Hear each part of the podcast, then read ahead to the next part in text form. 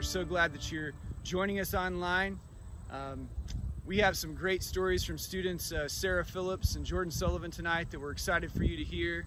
This semester we've been working through this theme uh, called Whirlwind. Uh, we've been looking at the ministry of a man named Elijah in the Old Testament, and God did some wild things through his life, but tonight is not going to be about one of those wild moments. It's going to be about one of those low moments in Elijah's life uh, when he kind of wanted to end things and it was too much for him. And so, if you have ever dealt uh, with a moment where you've been low and maybe been depressed or dealing with anxiety, or maybe even questioned uh, why you're here, uh, tonight's message is just for you. We're going to be looking at the whirlwind of depression. Once again, we are so glad that you joined us tonight, and we're really ready for what God is going to do among us. Let's pray as we open up the message. God, thank you so much for tonight that you have given us the freedom to worship you. We pray, God, that you would speak clearly uh, through our stories, ultimately through your story in the Bible in 1 Kings chapter 19. God, we love you, and it's in Jesus' name we pray. Amen. Okay, so my story is pretty recent. Um, about February, end of February, early March, I actually went to Andrew um, talking about how burnt out I, I felt um, I had a lot of stuff going on. I couldn't really find motivation to do the things that I used to enjoy. Um, I wasn't sure why, but I just knew that I needed to get needed to get poured into um, and kind of just have a break. Um, and then all of a sudden, the entire world shut down. Um, we were in lockdown. I ended up going home to Evansville um, and being with my family, which was very nice at first, very unexpected, but very much needed. it really forced me to just relax, take a break. Um, I didn't have as much responsibility as I did. Um, and yeah, it was definitely a blessing in disguise. Um, like I said, I got to spend time with my family that I really wasn't expecting to. Um, yeah, so I think that was it was a good it was a good first you know month or so. And then it kept going, um, and then we were still in lockdown. I ended up finishing uh, my semester at home, and then I had a job in Indy, so I ended up moving back up to Indy uh, about the end of May. When I moved back, um, I was living by myself, so that was a big change. I had never done that before.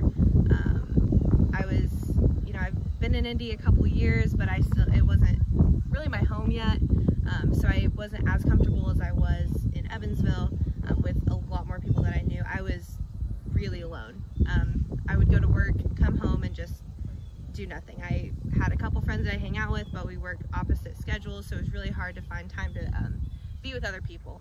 So if you guys know me, I am a huge extrovert. So it's really, I get my energy from being around people, so it was really difficult to not have um, other people. So I just, I felt very lonely um, and I really wasn't sure what to do. So in that time between about May till about the beginning of August, honestly, um, my mental health took a toll. It was, it just went straight down. Um, I laugh about it now because it's obviously getting better, but it was a really, it was a really hard time um, this summer.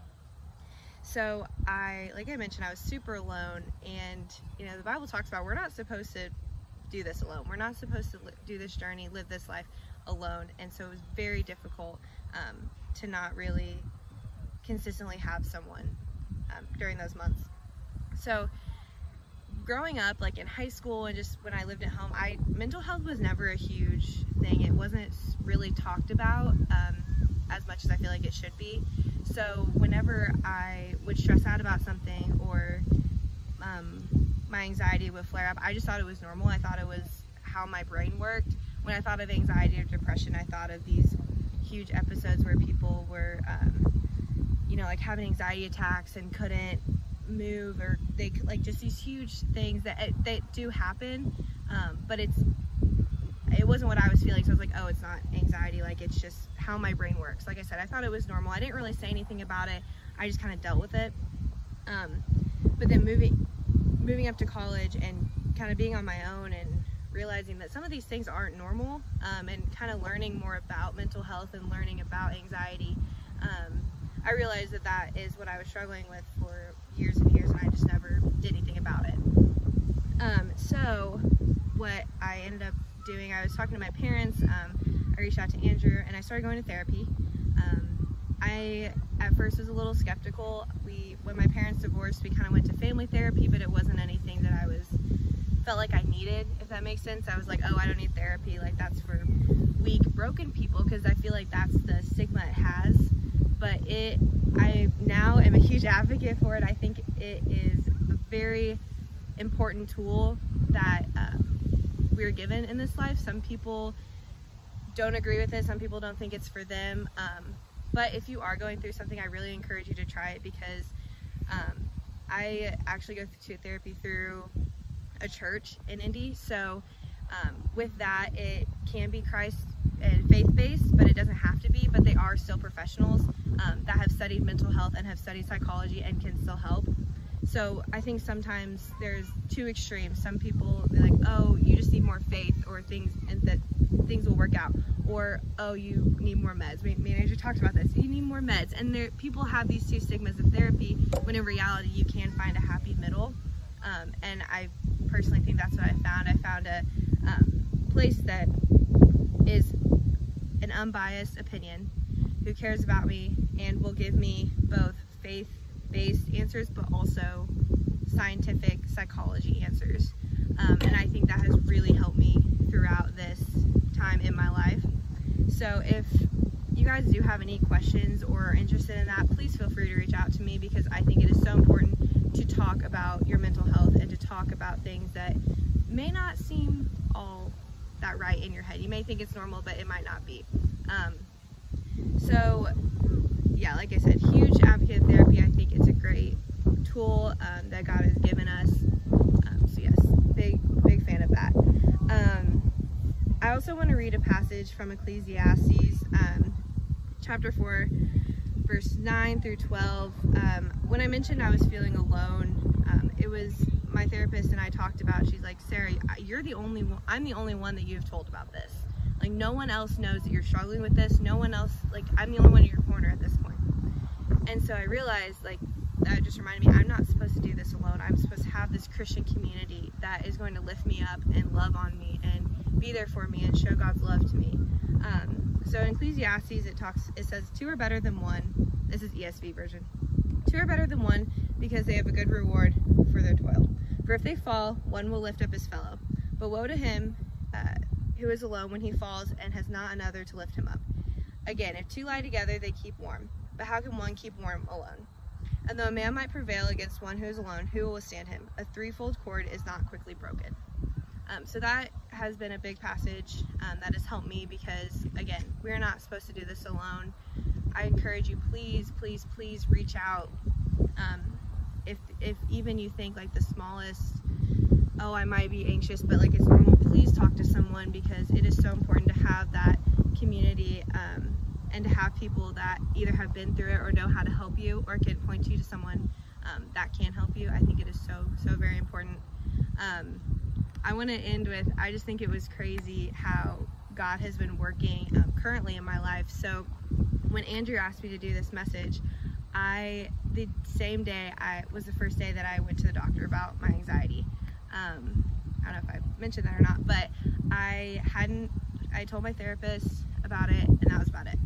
Um, I didn't really tell my family, didn't tell my roommate, my friends, and then finally um, I realized, okay, I need to actually talk to someone about this. So I talked to my doctor about it, and um, things are like starting to set in motion, set in motion um, to, you know, help me get better. So I just think it's kind of crazy that the day that I went to, I finally told someone about it was the day that I was asked to share this story. So, guys, I again encourage you to talk to someone um, if you're comfortable and just know that we're here for you. now Ahab told Jezebel everything Elijah had done and how he had killed all the prophets with the sword. So Jezebel sent a message to, the, to Elijah to say, May the gods deal with me, be it ever so severely, if by this time tomorrow I do not make your life like that of one of them. Thank you, Jordan, so much for reading the first two verses of our passage tonight in 1 Kings chapter 19. As we see in this section, we're going to call it the threatening. And when anybody has been put in a desperate situation, a desperate place, they will always respond with threats to try to gain control of the situation. And that's what happens with Jezebel. As soon as she feels out of control, Elijah has just taken care, taken out 450 prophets of Baal. And so she responds with a death threat. And so one of the things we need to remember about Elijah is that his name means, My God is Yahweh. And Jezebel's name means, Where is the Baal? So their names and their lives are in direct opposition with each other. And many people believe that Jezebel sent these messengers to Elijah because she was too afraid to confront him by herself. And but at any rate, she puts a death threat on his life, and she puts a strong curse associated with this death threat. She says, "May the Baals deal with me ever so severely." Uh, she's in a rage of panic. And as we look at this thoughtfully, of course, a long time after these events had taken place, we notice that he may seem like he has her right where he wants her, back on her heels, making a threat. Um, but like we said last month, there are many people who will violently oppose our faith in Jesus. And there's people all around the world, uh, in other countries especially, that are suffering violence against themselves, against their churches, because they de- declare that Jesus is Lord. But their threats, they should show us that they are on that we are on that hard and narrow path that Jesus talked about in Matthew chapter 7 verse 14. So if you are in a place of being threatened right now because you're a Christian, just be encouraged to know that God has you and them right where he wants them and you and not to be intimidated by their threatening. Okay. Elijah was afraid and ran for his life. When he came to Beersheba in Judah, he left his servant there, while he himself went a day's journey into the wilderness. He came to a broom bush, sat down under it, and prayed that he, he might die. I have had enough, Lord, he said. Take my life. I am no better than my ancestors. After our previous passage, we might be kind of shocked to read verses 3 and 4. Instead of Elijah being bold like he was in chapter 18 uh, on Mount Carmel, uh, we see that fear sets in. And that's our, this next section is uh, entitled Fear Sets In. And so he is completely, Elijah's completely intimidated by Jezebel's threat. The fear of death is just too much for him. And we might wonder if disappointment and a lack of revival really led to his depression and his fear. Uh, when he hears that actually, you know, he outruns the chariot, uh, or he runs ahead of Ahab's chariot into Samaria. I wonder if Elijah thought, hey, this revival of worshiping Yahweh and not Baal and the Canaanite gods is going to erupt throughout the land and we're going to have this big time of change and instead he gets a death threat. And I think with all of us, disappointment a lot of time will lead us into a place of depression because things didn't work out the way that we thought they would. Things just didn't work out and we get disappointed. And this is what happens with Elijah. And because of his fear, he runs with his servant. And it, here's the deal. When it says this, this city, it, it is mentioning Beersheba all the way to the southernmost tip of Judah. So he's thinking, how far can I run and still be in the nation of Israel? And that's what he does. He runs all the way to the southernmost point of Judah to hide um, because of fear. And then, just like Moses and Abraham, Moses in Exodus 22 and Abraham in Genesis 22, he leaves his servant and then he goes and he faces God alone. He heads into the desert to chill by a broom tree or bush and, to, and he actually asks God to kill him. That, that, that is about the lowest of lows that any of us could get in. Jonah was in that space as well at the end of his book that we read in the Old Testament, but he really wanted God to end his life. There was no other reason for him to live.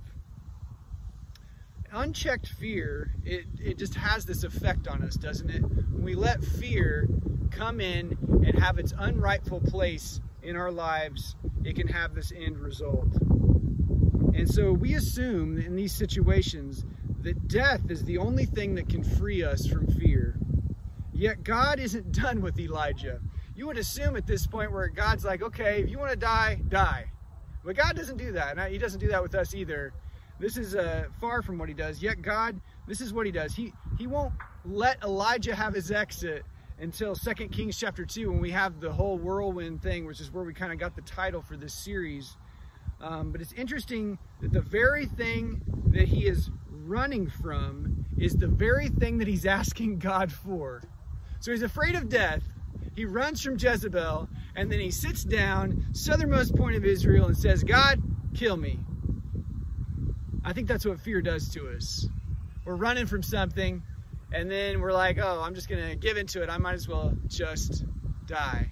And so fear sets in with Elijah. Then he laid down under the bush and fell asleep. All at once, an angel touched him and said, Get up and eat. He looked around, and there by his head was some bread baked over hot coals and a jar of water. He ate and drank, and then lay down again. The angel of the Lord came back a second time and touched him and said, Get up and eat, for the journey is too much for you. So he got up and ate and drank. Straightened by that food, he traveled forty days and forty nights until he reached Horeb, the mountain of God. There he went into a cave and spent the night. So this is the last part of our passage that we see uh, for tonight. Uh, you want to tune in next week in your life group because uh, the, the, passage next week is even more powerful, we believe. Um, but this is the double dose. This is what I like to call the double dose. At this point, Elijah is ready to lie down and sleep, and he's ready to not wake up. You know, pre- in the previous passage, we saw that. Yet he, as he's sleeping, he gets a nudge from an angel, and so you know maybe he's anticipating waking up and this angel with a flaming sword and getting ready to to answer his prayer. But instead of finding a sword, he finds freshly baked bread. My mom makes the best homemade bread straight out of the oven. Imagine what uh, the bread that God makes uh, tastes like. But he has bread and water and he eats and then he goes back to sleep.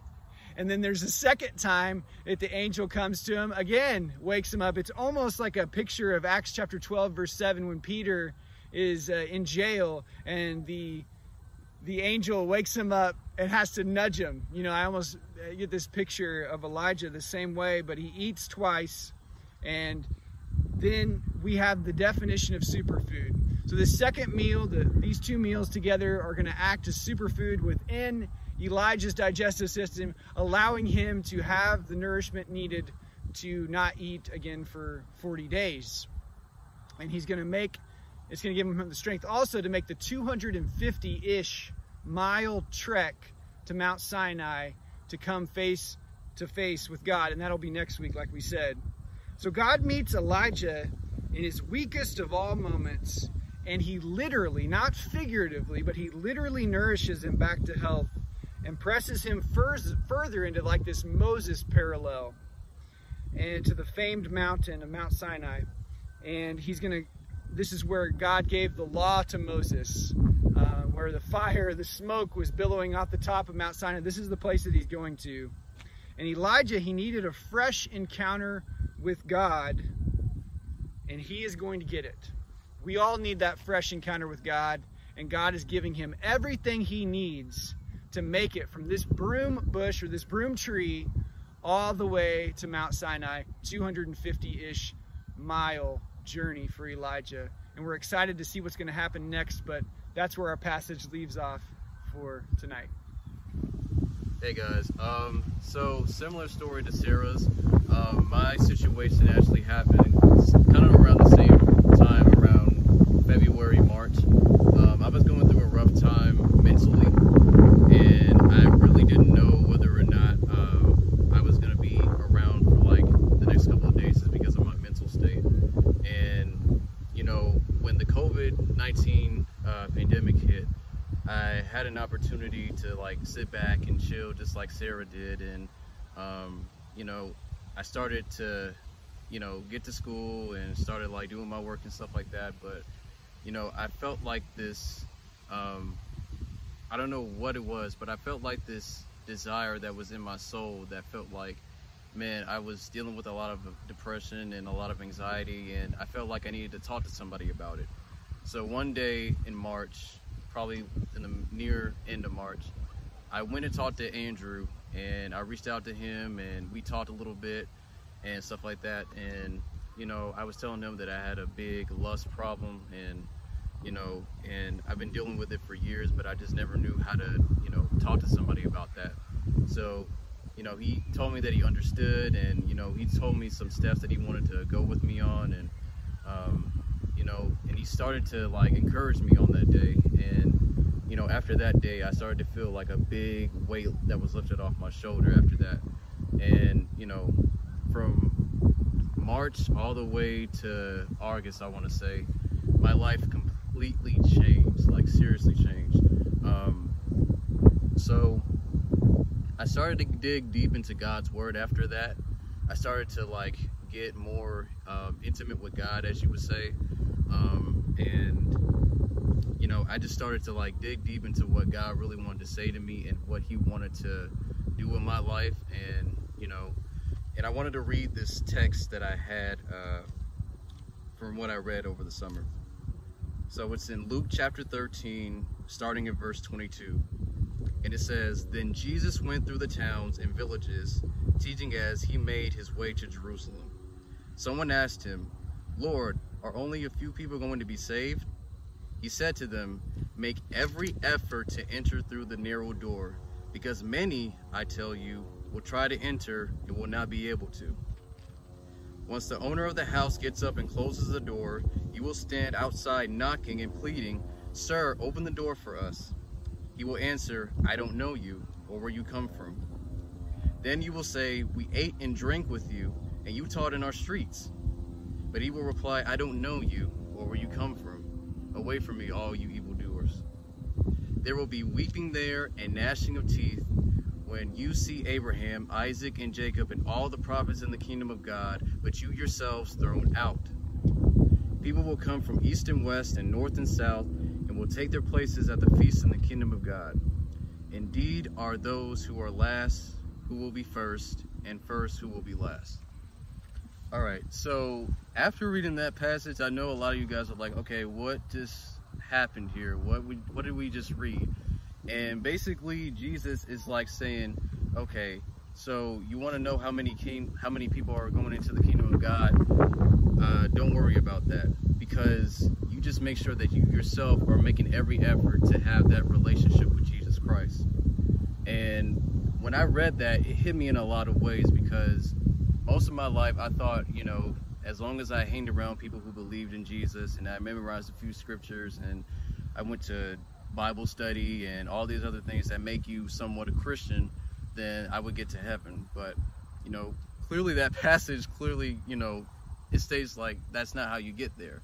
You know what I mean? And so much of my time, like I realized during the summer that, you know, I wasted so much time like by watching videos that, you know, that probably, you know, I shouldn't be watching or, you know, be on Instagram or Snapchat or TikTok or whatever it may be.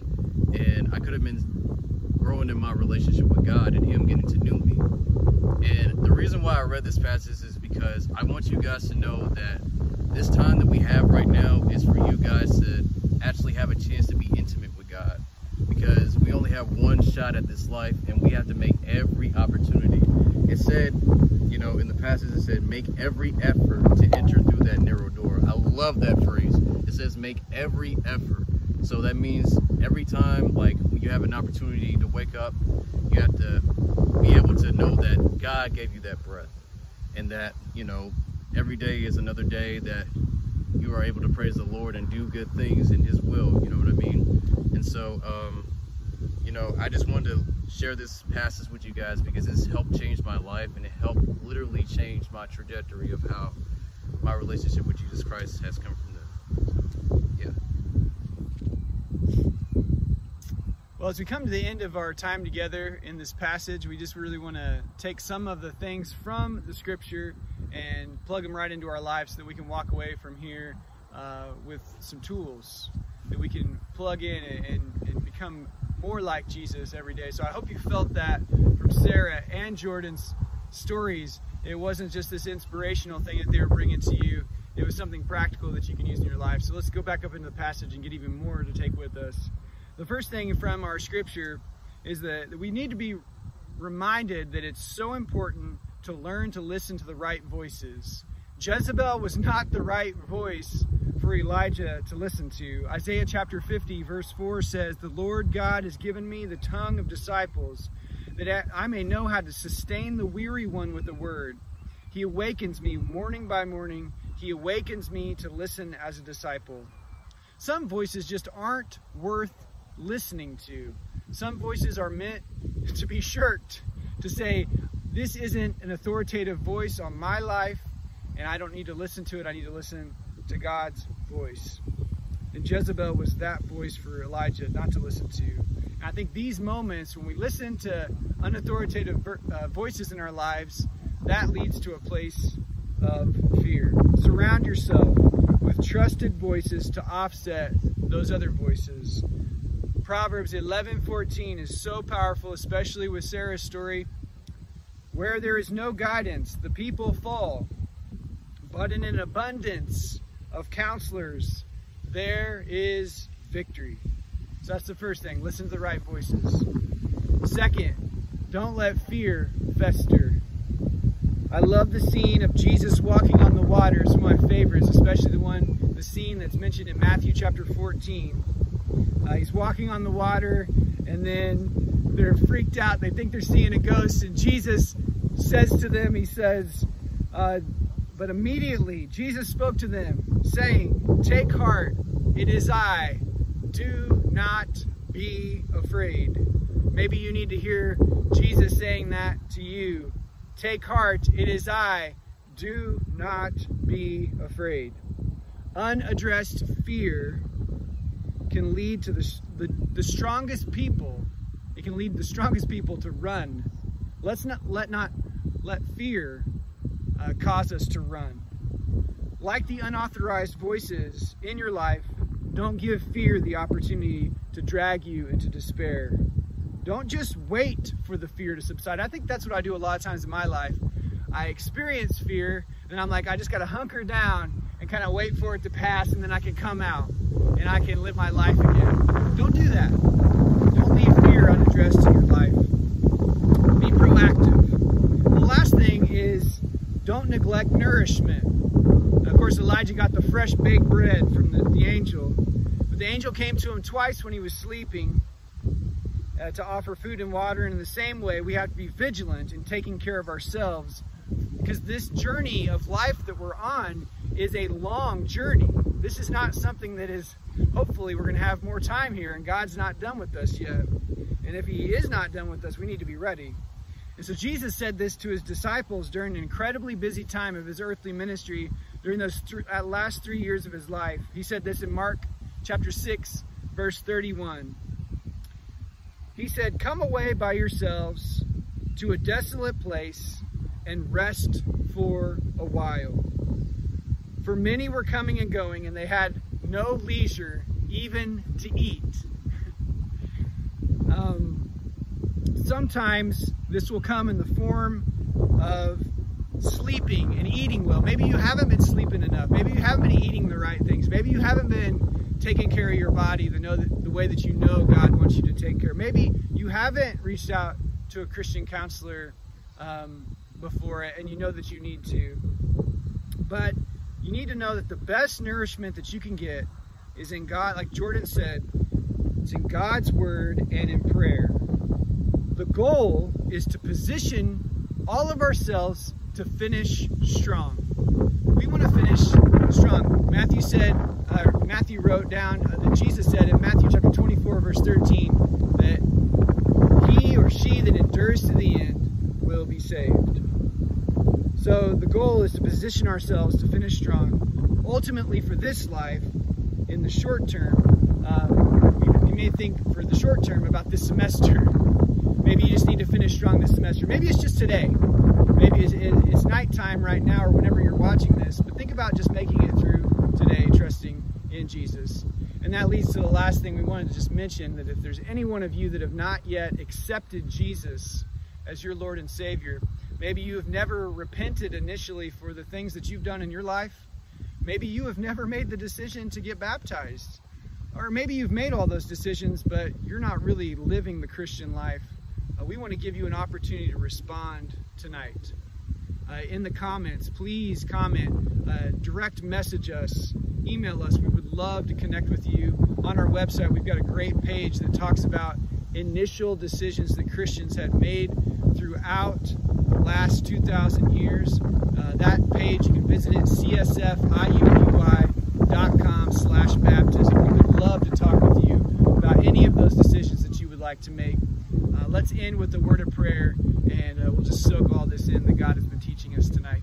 God, thank you so much for Jesus. We thank you that his sacrifice on the cross was enough, more than enough, to save us and the entire world. God, when we come to moments of depression, anxiety, doubt, fear, whatever it is that we're dealing with, God, I pray that we would not be shy about sharing that with you, first of all, but also with trusted people in our lives who do have authority that, in our lives that we trust and we really, really want um, them to help us through these dark moments. I pray that we wouldn't feel like we're being a burden on anybody. Uh, man, we were built. We were built, as the proverb says, brothers were born for adversity. We were built for times like these. And Elijah's in a low moment, and God, you wouldn't let him stay there. Don't let us stay there tonight. I pray that we would run to you. And it's in Jesus' name.